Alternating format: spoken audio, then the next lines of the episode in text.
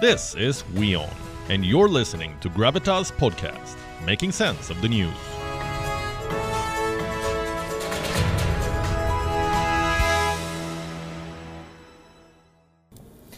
A disgruntled population, a repressive state, and a foreign power trying to establish a colony. These circumstances are the perfect recipe for a civil war anywhere in the world. All you need is a spark, an uprising of some kind, something that challenges the political masters. And that's exactly what is happening in Balochistan today. 18 days ago, the people of Gwadar began a protest, a campaign called Gwadar Ko Hak Do, or Give Gwadar its rights. The protest has shaken Islamabad, so much so that the government of Pakistan has dispatched more than 5,000 policemen to Gwadar. 5,500 according to one account. This is turning into a, an uprising. Thousands of protesters have joined the campaign in the last 18 days. The crowds are getting bigger. They're fighting back against the oppression of the Pakistani state, also against China's attempts to take over their land. The world still doesn't care about Balochistan, but it cannot afford to ignore this protest. On Gravitas tonight, we'll tell you why. We'll begin with the latest. Today is the 18th day of the protest. And with each passing day, this campaign is getting bigger. Earlier this week, these protesters blocked the Markan Coastal Highway. The Makran Coastal Highway, I'm sorry. This is a critical road link to Gwadar. It connects the region with Karachi and other parts of Pakistan. The protesters put up barricades, big boulders, and hurdles. All kinds of vehicular traffic was suspended. On Thursday, local businesses downed their shutters in protest. All shops, business centers, markets, and banks remain closed in Gwadar. The protesters have put up a list of 19 demands. What are these demands?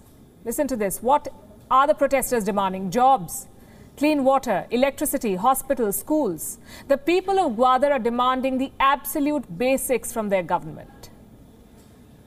What all humans need to survive in this day and age.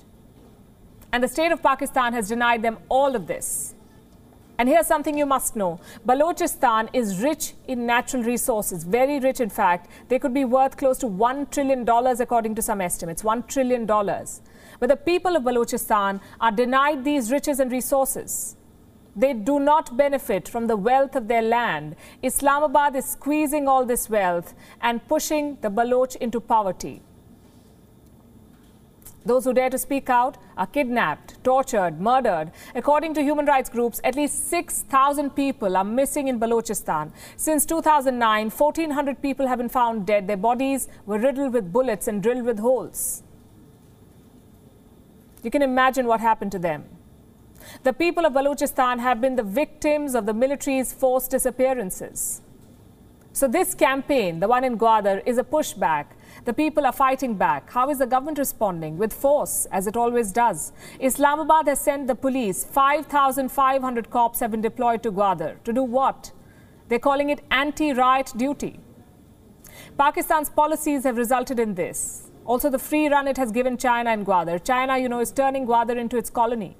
It is building a massive port here, the centerpiece of the China Pakistan Economic Corridor or CPEC.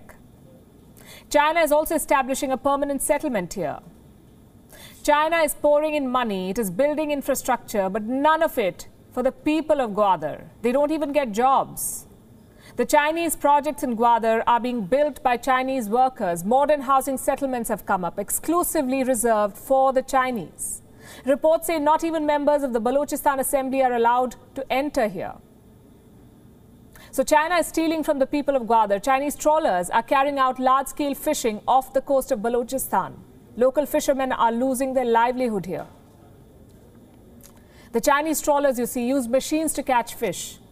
The locals cannot compete with that, so they lose out. And their government does not help, the government of Pakistan. It has legitimized China's fishing operations. It has given the Chinese licenses. So the local fishermen in Gwadar have no other option but to protest. At least 1,000 fishermen are part of this campaign. They say the local officials are corrupt and they're working for Chinese trawlers. How does Beijing respond to all of this? By denial, China says there is no backlash in Balochistan, there is no protest in Gwadar, and that this is all fake news. This is completely a fake news. Uh, certain media's hyping up of the protests against China in Gwadar region lacks factual basis. I want to reiterate that the Gwadar port, as a leading project of CPEC, has been focusing on the development and people's livelihood. China does not want the world to pay attention to this protest because it is not just stealing livelihoods and colonizing Gwadar, it is also planning to militarize it. China wants to send its army to Gwadar. Their new port won't just be a transport hub, it will serve as a base for the Chinese naval forces.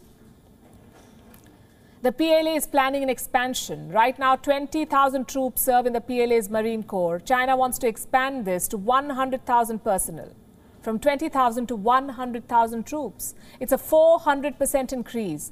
The number of brigades will go up from 2 to 20, 10. 2 to 10. And there will be, where will these additional troops go? The PLA wants to station them overseas. They will be deployed at Chinese ports in Djibouti and Gwadar. How do you think the Chinese military presence in Gwadar will play out? The writing is on the wall. Public anger is swelling. Separatist groups are gaining ground. Chinese pro projects and citizens are under attack here. Once the Chinese Navy sets foot in Gwadar, a retaliation is certain, and that could mark the beginning of a civil war in Gwadar, in Balochistan, not to mention a security nightmare for the region.